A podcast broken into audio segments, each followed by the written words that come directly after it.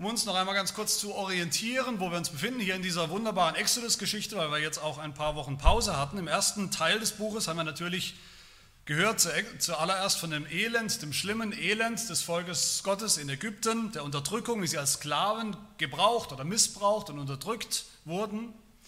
Und dann haben wir gehört die wunderbare Geschichte, wie Gott sein Volk befreit hat.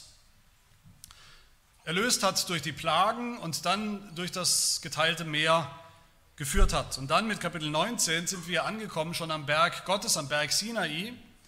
Und da sind wir immer noch, auch heute noch, auch in Kapitel 24 werden wir noch in diesem, an diesem Berg sein. Kapitel 19 bis 24 sind eine, eine große Einheit, eine wichtige Einheit in diesem Buch Exodus. Gott schließt erst, Kapitel 19, Gott schließt mit seinem Volk, er versammelt sein Volk und er schließt einen Bund mit ihm, gibt ihnen das Bundesgesetz, die zehn Gebote, die wir uns lange intensiv angeschaut haben.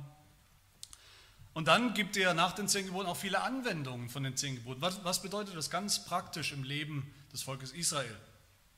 Und bevor wir dann demnächst zu Kapitel 24 kommen, zu dem Vollzug des, des Bundes, zu dem tatsächlichen Bundesschluss mit dem Blut des Bundes und mit dieser Bundesmahlzeit, mit dieser wunderbaren Mahlzeit zwischen Gott und seinem Volk auf dem Berg, finden wir hier in unserem Text noch einmal abschließende Warnungen, könnte man sagen, Warnungen und Verheißungen, Segen und Fluch und alles, was wir hier hören in diesem Text, ist verbunden durch einen einzigen Gedanken, nämlich den Gedanken des Bundes.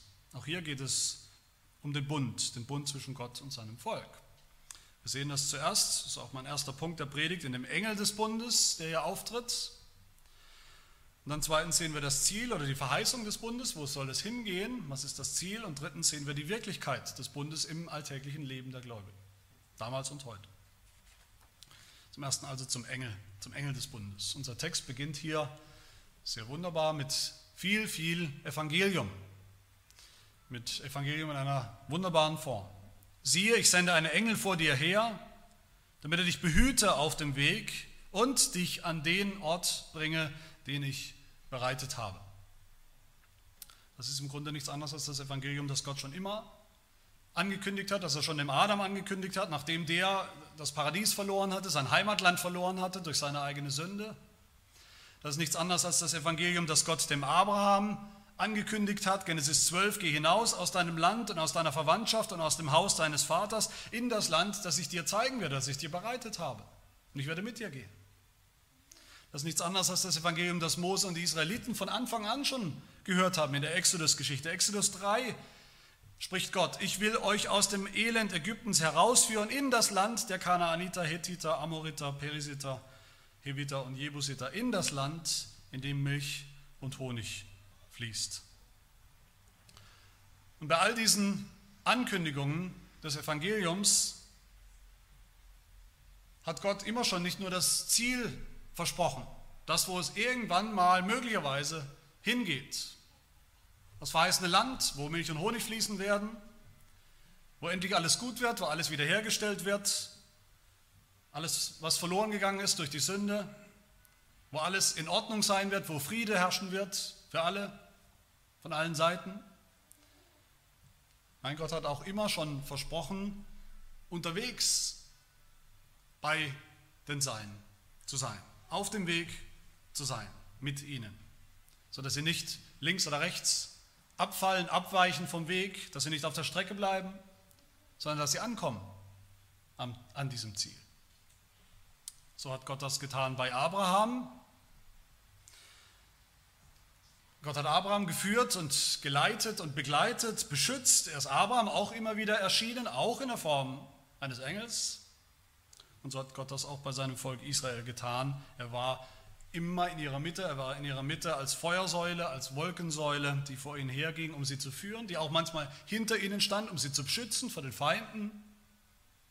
Gott war immer da, Gott wird immer da sein bei seinem Volk, bis sie dahin kommen zu diesem Ziel, bis sie endgültig ins verheißene Land einziehen. Und all das wird Gott tun durch einen Engel, durch seinen Engel. Was wissen wir eigentlich über Engel? Einerseits sagt die Bibel erstaunlich viel über Engel. An über 300 Stellen in der Bibel ist die Rede von Engeln, wird etwas ausgesagt über einen Engel oder mehrere. Engel sind keine Randerscheinung in der Bibel. Andererseits entfaltet die Bibel an keiner Stelle irgendwo eine, eine systematische Beschreibung oder Lehre, was genau ist ein Engel. Engel sind einfach da, Engel sind von Gott geschaffene Kreaturen, die haben bestimmte Aufgaben von Gott, Aufträge, Berufung, die sie auch erfüllen. Und das war's. Viele Menschen, auch viele Menschen, die eigentlich überhaupt nicht an Gott glauben, glauben ironischerweise an Engel. Ich sage deshalb ironischerweise, weil wenn eines klar ist in der Bibel, dann ist es, dass, dass Engel nur Geschöpfe sind. Engel sind von Gott geschaffen, von dem Schöpfer gemacht. Sie sind klein, keine kleinen Götter.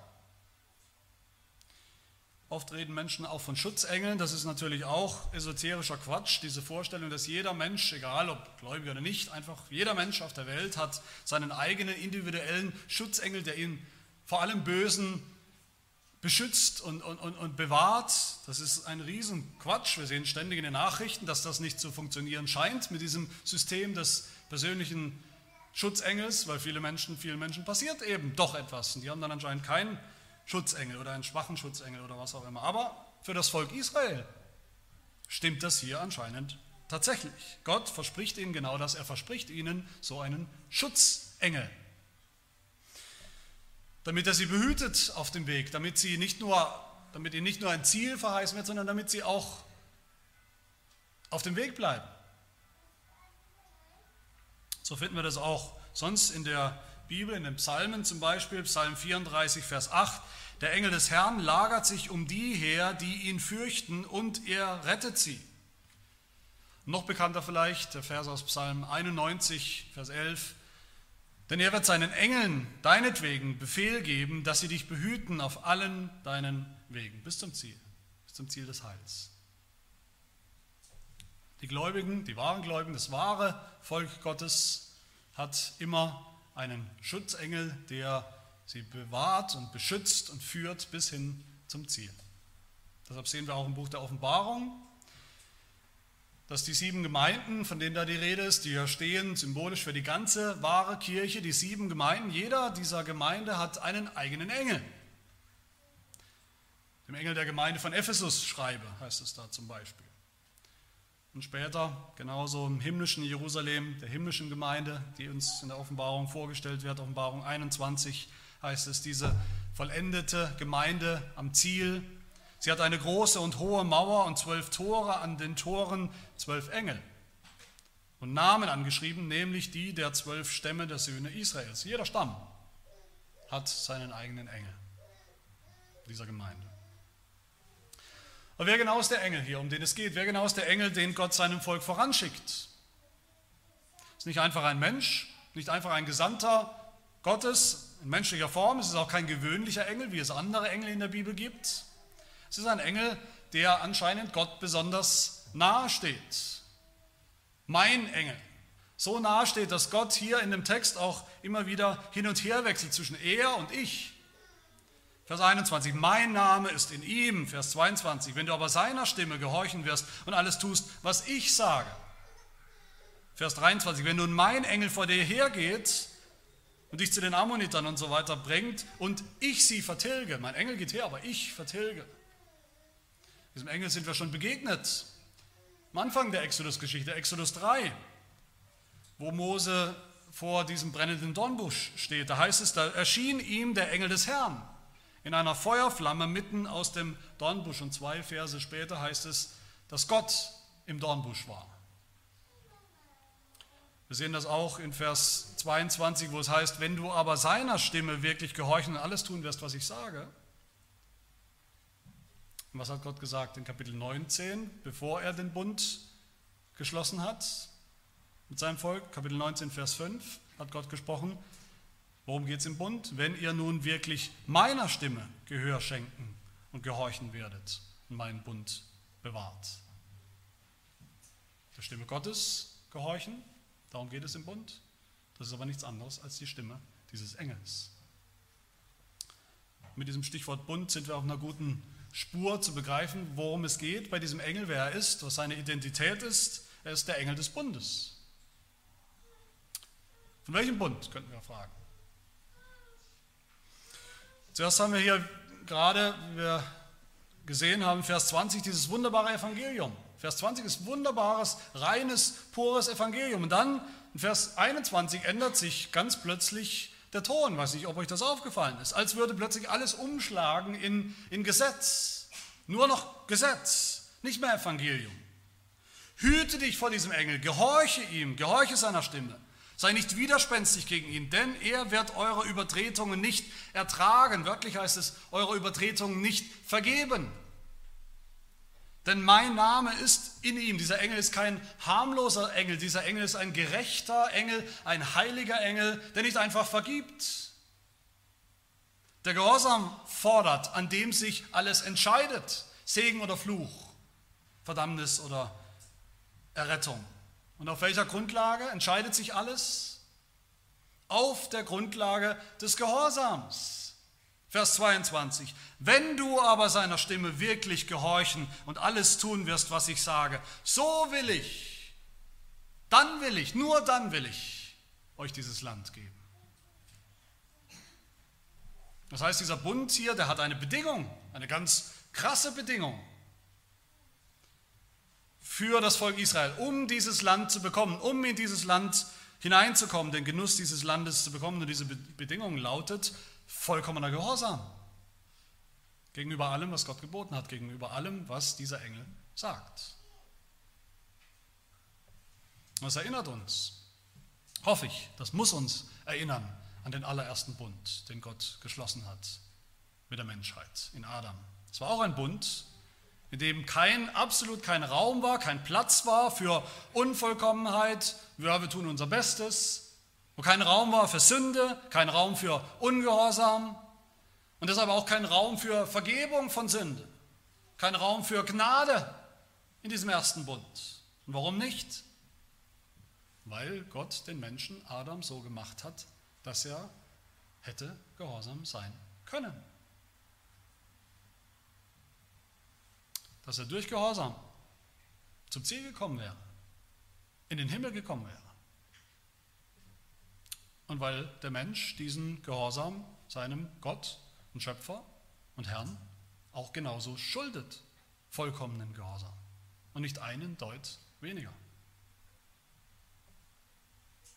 Und hier erinnert Gott sein Volk Israel an diesen ersten Bund, der auf Werken, auf Gehorsam beruht. Und er sagt zu seinem Volk, ihr als Volk insgesamt, von euch als meiner neuen Schöpfung, als der neuen Menschheit mitten in dieser Welt, von Sündern, von Gefallenen, erwarte ich jetzt auch vollkommenen Gehorsam. So wie ich es von Anfang an von Menschen erwartet habe. Und erst, wenn ihr kapiert habt, dass ihr diesen Gehorsam so nicht mehr vollbringen könnt, als Sünder, erst in eurem Scheitern werdet ihr bereit sein für den Engel des Bundes, der nicht nur selber heilig ist, Heiligkeit fordert, sondern der selber auch diesen Gehorsam liefern wird, den ich erwarte, den ich schon immer erwartet habe. Dass hier gerade im Zusammenhang mit dem Bund, mit dem Bundesschluss dieser Engel auftaucht, ist natürlich auch kein Zufall. Es gab es in der damaligen Zeit ja oft, gibt es heute auch noch, aber damals öfter diese internationalen Verträge oder Bündnisse zwischen großen Nationen, auch militärische Bündnisse gegen irgendeinen gemeinsamen Feind. Und die Bedingungen des Vertrags, die Bedingungen des Bundes wurden auch immer durch einen Boten überliefert zwischen den Bündnispartnern. Engel bedeutet ja übrigens auch genau das, Bote oder auch Gesandter.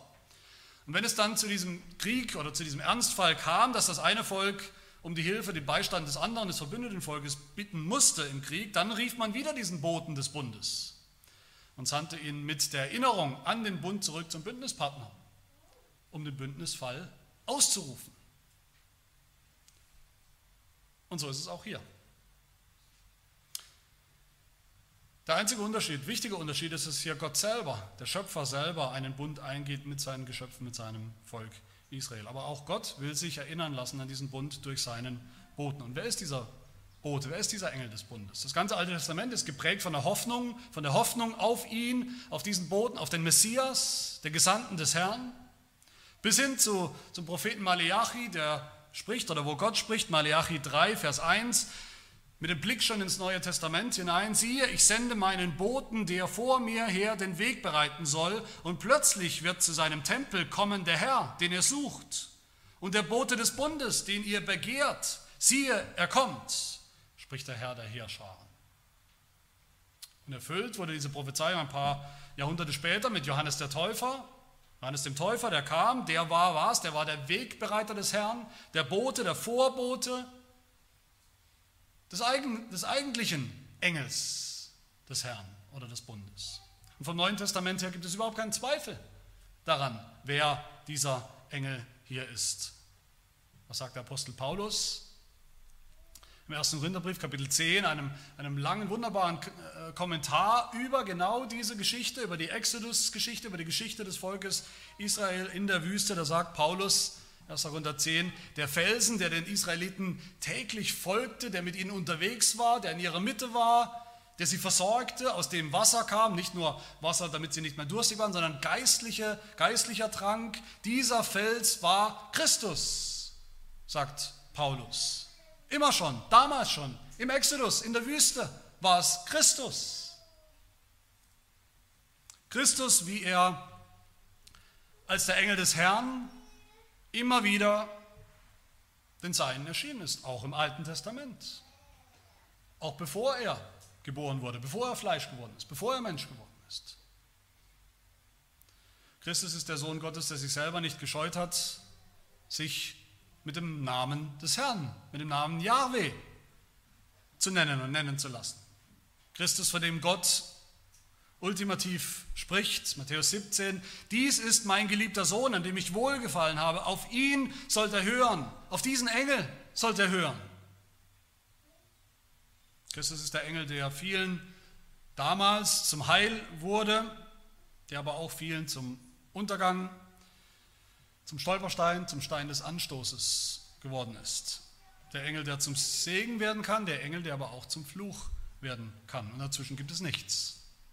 Dieser Engel wird entweder zum Fluch oder zum Segen. Inzwischen gibt es nichts. Zum Fluch wird dieser Engel all denen, die nicht auf seine Stimme hören, die ihre Herzen und Ohren verstocken gegen sein Reden, gegen sein Evangelium, wie die Israeliten damals, viele von ihnen.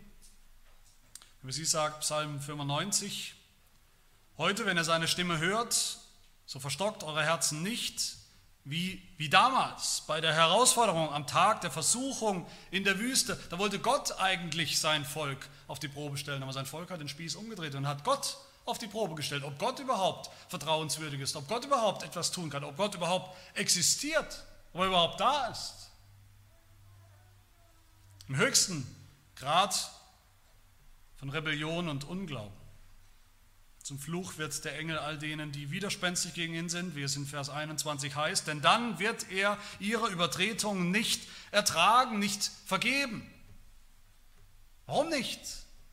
Ist Jesus nicht gerade dafür gekommen, dass er uns alle unsere Sünden vergibt? Doch, das ist er.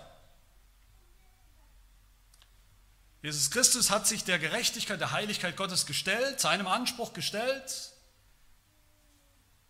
Jesus Christus hat sich dem, dem heiligen Gott gestellt, der unsere Sünden nicht einfach ertragen, nicht einfach vergeben kann und wird. Jesus hat selber keine Sünden begangen, für die er bestraft werden muss, weil Gott ihn bestraft hat für uns. So kann Gott jetzt beides sein. Heilig in seinem Anspruch, aber auch gnädig uns gegenüber im Evangelium, indem er jetzt in Jesus Christus Sünden vergibt. Aber das tut Jesus nicht automatisch, nicht für alle Menschen, nicht für die ganze Welt, schon gar nicht für die, die das nicht wollen, die ihn nicht wollen, die vielleicht ein erleichtertes Gewissen mal wollen, hier oder da, aber nicht den, der wirklich dazu in der Lage ist, wollen. Die gab es in Israel auch. Paulus sagt in 1. Korinther 10 weiter über sie, dass sie Christus versucht haben durch ihre Rebellion und dass sie deshalb von den Schlangen und vom Verderber in der Wüste umgebracht wurden. Das war ihr Gericht, ihr Untergang, ihr Fluch. Den Juden, die nicht an ihn geglaubt haben, hat Jesus selbst damals auf den Kopf zugesagt, ohne Umschweife. Was sie erwarteten, Johannes 8, 24 spricht er, darum habe ich euch gesagt, dass ihr in euren Sünden sterben werdet. Denn wenn ihr nicht glaubt, dass ich es bin, dieser Engel Gottes, der Messias, so werdet ihr in euren Sünden sterben. Ich werde nicht vergeben, denen, die nicht glauben. Aber andererseits denen, die glauben an Jesus Christus, dass er dieser Engel ist, denen wird er zum Segen. Und das ist mein ganz kurzer zweiter Punkt. Die erlangen das Ziel, das Ziel des Bundes. Was ist dieses Ziel des Bundes? Was ist das Ziel von jedem Bund in der Bibel? Das war das Ziel des ersten Bundes, des, dieses Werkbundes zwischen Gott und Adam. Das war das verheißene Land, wo Gott und sein Volk, die Menschheit, untrennbar in, in wunderbarer, ungetrübter Gemeinschaft miteinander leben, in aller Ewigkeit. Für alle, die diesen Bund halten, vollkommen halten, in vollkommenem Gehorsam, wäre das Ziel dieses verheißene Land gewesen. Für Adam der Himmel, für Israel ein, ein tatsächliches, greifbares, physisches, geografisches Land, als Abbild des Himmels und auch für Jesus, der gehorsam war. Weil er es war, ist er eingegangen in dieses wahre, verheißene Land, in den Himmel, in das Himmelreich beim Vater. Aber für uns, für uns Sünder, ist dieser erste Bund passé, hinfällig, erledigt in Jesus Christus. Wir können nicht mehr durch unsere Werke, durch unser Tun, durch unseren Gehorsam, der sowieso völlig löchrig und unvollkommen ist, der mehr ungehorsam ist als Gehorsam, in den Himmel kommen.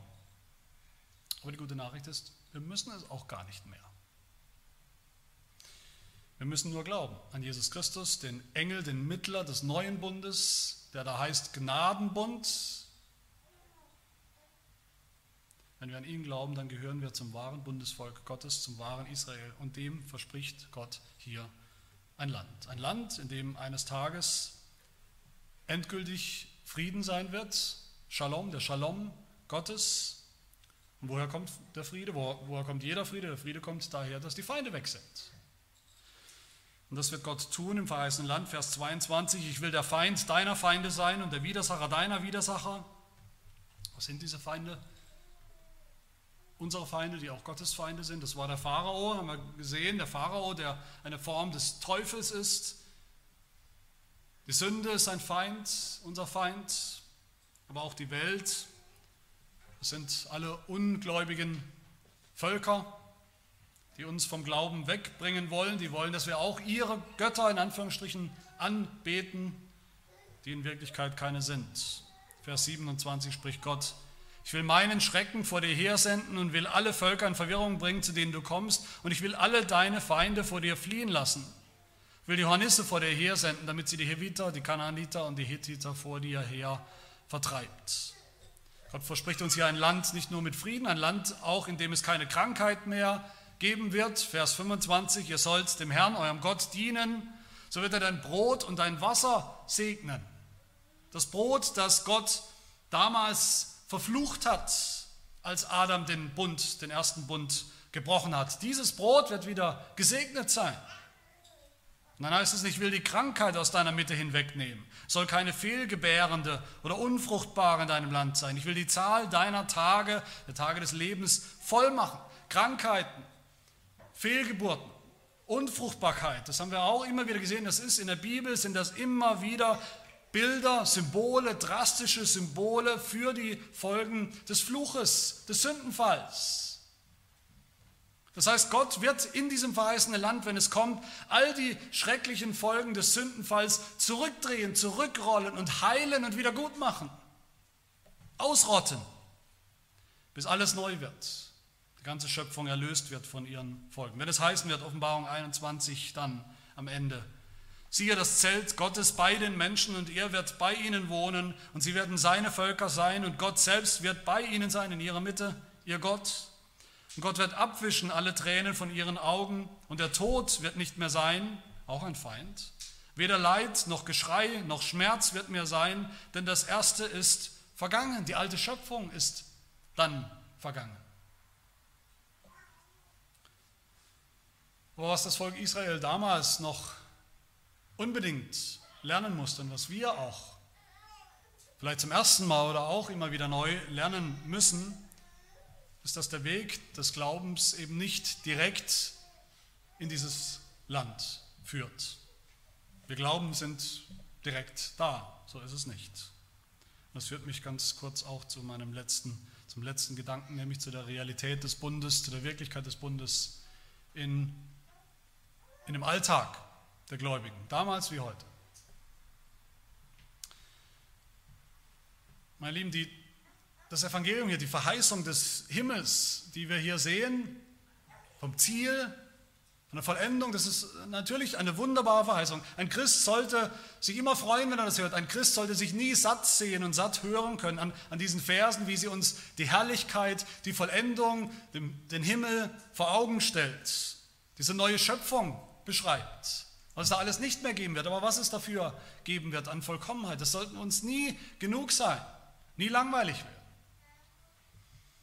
Aber was mindestens genauso wichtig und gut und schön und wunderbar ist und für uns vielleicht tagtäglich relevanter und, und, und greifbarer ist, das ist die kostbare Wahrheit, die wir hier sehen, dass Gott durch seinen Engel, den Engel des Bundes, auch mittendrin in dieser schwierigen, trüben Zwischenzeit, den 40 Jahren der Wüstenwanderung für Israel, unsere Wüstenwanderung, jeden Tag, jede Woche, jedes Jahr, wie, wie lange es auch immer dauert, bei uns ist und sein wird und bleiben wird.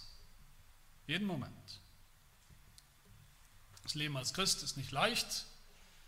Das ist jetzt kein, wir wollen nicht versinken in Selbstmitleid. Das Leben als Ungläubiger ist auch nicht leichter. Die bilden sich nur ein, es sei leichter. Aber ein Leben als Christ, als Nachfolger Jesu in dieser Welt, das wissen wir, ist nicht leicht. Gott mutet uns das aber zu.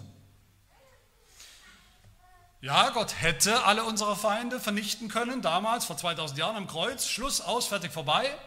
Gott hätte das Problem der Sünde ein für alle Mal lösen können, dass wir gar nichts mehr damit zu tun haben, dass wir überhaupt nicht mehr mit Sünde zu tun haben, gar nicht mehr in die Versuchung kommen zu sündigen und gar nicht mehr sündigen können. Gott hätte das alles tun können. Aber das hat er nicht. Und er verfolgt ein bestimmtes Ziel. In Vers 29 spricht Gott, ich werde deine Feinde vernichten, ich werde das tun. Aber dann heißt es, ich will sie aber nicht in einem Jahr vor dir vertreiben, damit das Land nicht zur Einöde wird und die wilden Tiere sie nicht vermehren zu deinem Schaden. Nach und nach will ich sie vor dir vertreiben, in dem Maß, wie du an Zahl zunimmst, sodass du das Land in Besitz nehmen kannst. Dieses nach und nach, diese Spannung zwischen dem, was wir schon haben, was wir aber auch noch nicht haben, in Bezug auf das Heil in Bezug auf diese neue Schöpfung, in Bezug auf die Verheißung Gottes. Das empfinden wir doch oft, wenn wir ehrlich sind, als Problem. Das empfinden wir oft als Schwierigkeit, das empfinden wir oft als Spannung. Wir sehnen uns nach dem, was noch nicht so ist, wie es sein sollte. Auch unsere Feinde sind schon besiegt. Der Teufel ist besiegt, die Welt, unser Fleisch, unsere Sünde ist besiegt, der Tod ist besiegt. Aber Unsere Erfahrung zeigt, dass wir mit all den Feinden noch jede Menge zu tun haben, jeden Tag neu. Man braucht nur ein paar Verse, ein paar Zeilen im Buch der Offenbarung zu lesen, dann sehen wir sehr bildhaft dort, der Satan ist noch nicht restlos ausgelöscht, dass es ihn gar nicht mehr gibt, dass er gar nicht mehr existiert, dass er nicht mehr sein Unwesen treiben kann. Und die Welt ist auch nicht restlos zerstört und, und, und ausgelöscht. Und die Sünde auch nicht. Und was will Gott? Was sollen wir lernen in dieser Zwischenzeit? Als allererstes sollen wir vertrauen auf ihn, dass er keine Fehler macht in diesem Plan, den er hat. Als zweites sagt Gott hier, wir sollen in der Zwischenzeit keinen Bund mit dieser Welt schließen, mit den ungläubigen Menschen. Die Menschen, um die es hier geht, die, diese Nachbarvölker oder diese Völker im, im Land Kanaan, die Israel vertreiben sollte, mit denen sie keinen Bund schließen sollten, das waren ja keine Monster. Das waren ja wahrscheinlich durchaus nette Menschen, Menschen im Ebenbild Gottes auf jeden Fall, Menschen, die vielleicht sogar ordentlich was auf der Pfanne hatten, die vieles konnten. Hübsche Frauen waren jedenfalls dabei, die die Männer, den Männern von Israel anscheinend immer wieder die Köpfe verdreht haben, vielleicht auch umgekehrt. Aber Gott sagt zu ihnen, Vers 32, du sollst mit ihnen und mit ihren Göttern keinen Bund schließen. Warum? Der Bund, den Gott schließt mit uns, mit seinem Volk. Das ist ein ganz exklusiver Bund. Niemand kann diesen Gott lieben und die Welt, die Welt und die Menschen der Welt, die ihn nicht lieben, weil die Welt Gott hasst. Und weil die Welt deshalb auch alle hasst, die an diesen Gott glauben, die zu ihm gehören. Die tun, was er sagt. 1. Johannes 2, Vers 15 heißt es, habt nicht lieb die Welt, noch was in der Welt ist. Wenn jemand die Welt lieb hat, so ist die Liebe des Vaters nicht in ihm. Denn alles, was in der Welt ist, die Fleischeslust, die Augenlust, der Hochmut des Lebens, das ist nicht von dem Vater, sondern von der Welt. Entweder Welt oder Gott. Denn die Welt hat ihren eigenen Gott, ihre eigenen Götter. Und das Dritte, Gott sagt, in dieser Zwischenzeit sollen wir schon aufhören zu sündigen. Auch das lesen wir hier ganz deutlich. Vers 33, sie, sagt Gott, die fremden Völker sollen nicht in deinem Land wohnen bleiben, damit sie dich nicht zur Sünde gegen mich verleiten. Die, die selber sündigen, die, die eigentlich nichts anderes kennen als ein Leben in der Sünde, die Gottlosen, die wollen auch immer das andere mindestens genauso schlecht dastehen wie sie, das andere mindestens genauso sündhaft dastehen wie sie. Und selbst wenn sie das nicht tun, wenn wir nicht mit einer gewissen Distanz, Haltung der Distanz in der Welt leben, in der Welt uns bewegen, in der wir ja leben, dann wird man irgendwann Teil der Welt, dann lässt man sich versuchen zu den Sünden der Welt. So war das tragischerweise bei dem Volk Israel, denen die, Distanz gefehlt hat, die Distanz zur Welt, zu den Gottlosen. Von ihnen sagt Paulus nochmal, 1. Korinther 10, diese Dinge aber damals sind zum Vorbild für uns geschehen, damit wir nicht nach dem Bösen begierig werden, so wie jene damals begierig waren nach dem Bösen. Lasst uns auch nicht Unzucht treiben, so wie etliche von ihnen Unzucht trieben mit den fremden Völkern. Und es fielen an einem Tag 23.000, 23.000 im Gericht. Viertens sagt Gott zu uns hier, wir sollen nicht ihren Göttern dienen, den fremden Göttern. Vers 24, so sollst du ihre Götter nicht anbeten, noch ihnen dienen und du sollst es nicht machen wie sie, sondern du sollst sie vollständig zerstören und ihre Säulen ganz niederreißen. Ich glaube, wir denken sehr leicht und auch selbst Menschen, die nicht in die Kirche gehen, denken sehr leicht, ich würde nie irgendeinem anderen Gott dienen. Im Prinzip sind für die meisten, für viele Deutsche sind die Optionen entweder vielleicht der Gott der Bibel, der christliche Gott sozusagen, oder wenn nicht, dann überhaupt kein Gott. Dann bin ich einfach Atheist. Aber so funktioniert das nicht. Jeder Mensch hat einen Gott, die meisten Menschen sogar viele. Gott ist das, was uns ultimativ bestimmt, was ultimativ wichtig ist und zählt, was wir nicht mehr hinterfragen, für das wir alles machen würden, für das, ja, das unser ganzes Leben ultimativ bestimmt.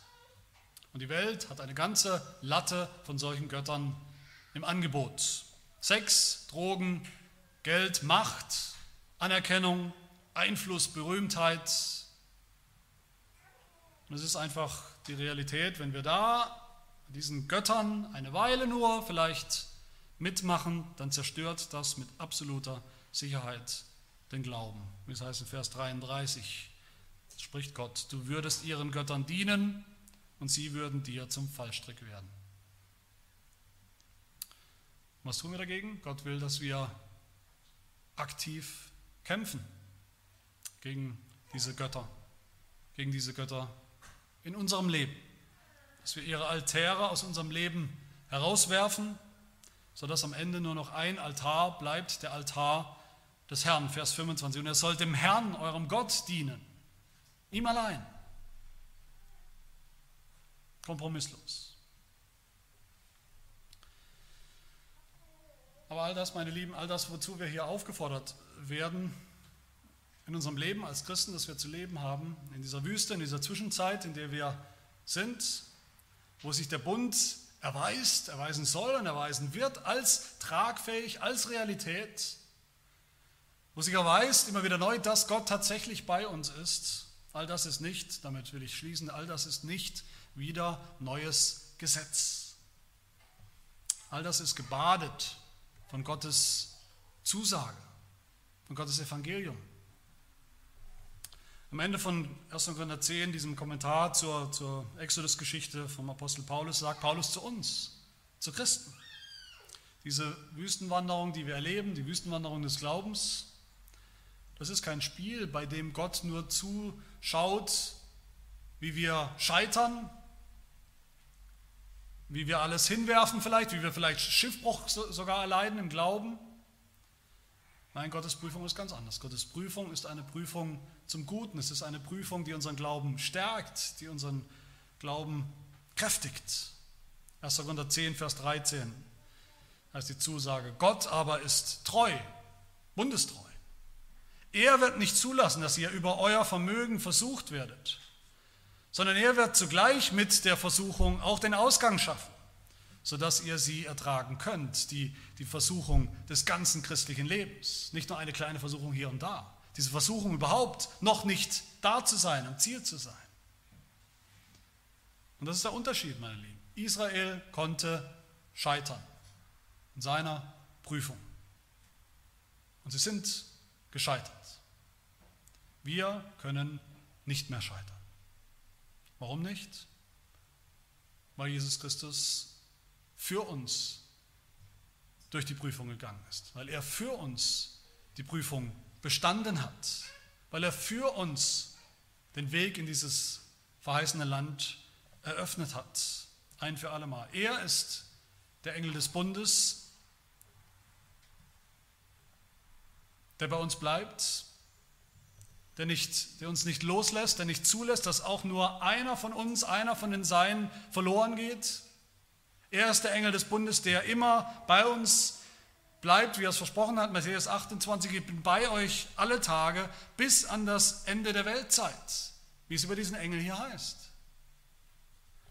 In allem, was wir hier erleben, was wir hier unterwegs als Christen erleben, was uns zu schaffen macht, was, wir, was noch nicht so ist, wie es sein sollte, unsere Gemeinden, unsere Ehen und Familien, wir selbst, unsere eigene, unser eigener Gehorsam, unsere eigene Heiligung, unser Glaube oder besser unser Mangel an Glauben, in all dem gilt auch uns dieses Bundeswort, dieses Trostwort.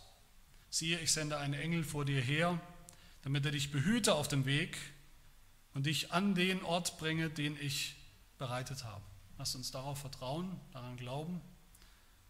Und weil wir darauf vertrauen, dann auch dementsprechend leben in dieser Welt, mitten in dieser Welt, aber ohne ihre Götter anzubeten, ohne ihren Bund, ohne einen Bund mit ihnen zu machen, ohne einfach weiter zu sündigen, sondern ganz ausgerichtet auf das Ziel, auf das Ziel des Bundes, die Verheißung des Bundes, das Himmelreich, das verheißene Land bei Gott.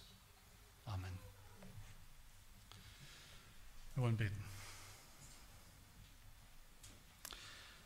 Herr, wir danken dir, dass du uns einmal mehr nicht weniger versprichst und vor Augen stellst als den Himmel selbst. Den Himmel, der schon immer das Ziel, dein Ziel war, das Ziel des Bundes, der Bundesgemeinschaft mit dir und es auch bleibt in alle Ewigkeit. Ja, wir danken dir, Herr, dass Jesus Christus kam und gehorsam war, wo Adam es nicht war, wo Israel es nicht war. Und dass wir so dieses Reich, dieses Land geerbt haben, erben werden, ein, ein Reich, das unerschütterlich ist. Ja, die neue Schöpfung im Reich des Vaters. Wir danken dir ganz besonders auch, dass wir in dieser Zwischenzeit unterwegs sind, hier in der Welt, gewappnet mit der Zusage deiner Gegenwart. Deine Gegenwart, die uns führt und leitet, Deine Gegenwart, die uns schützt vor allen Feinden, vor dem Bösen, der Sünde, die uns noch zu schaffen macht. Und deine Gegenwart, die uns führt und leitet, damit wir nicht abirren und verloren gehen. Deine Gegenwart, die uns ultimativ nach Hause bringen wird. Dafür danken wir dir von ganzem Herzen. In Jesu Namen. Amen.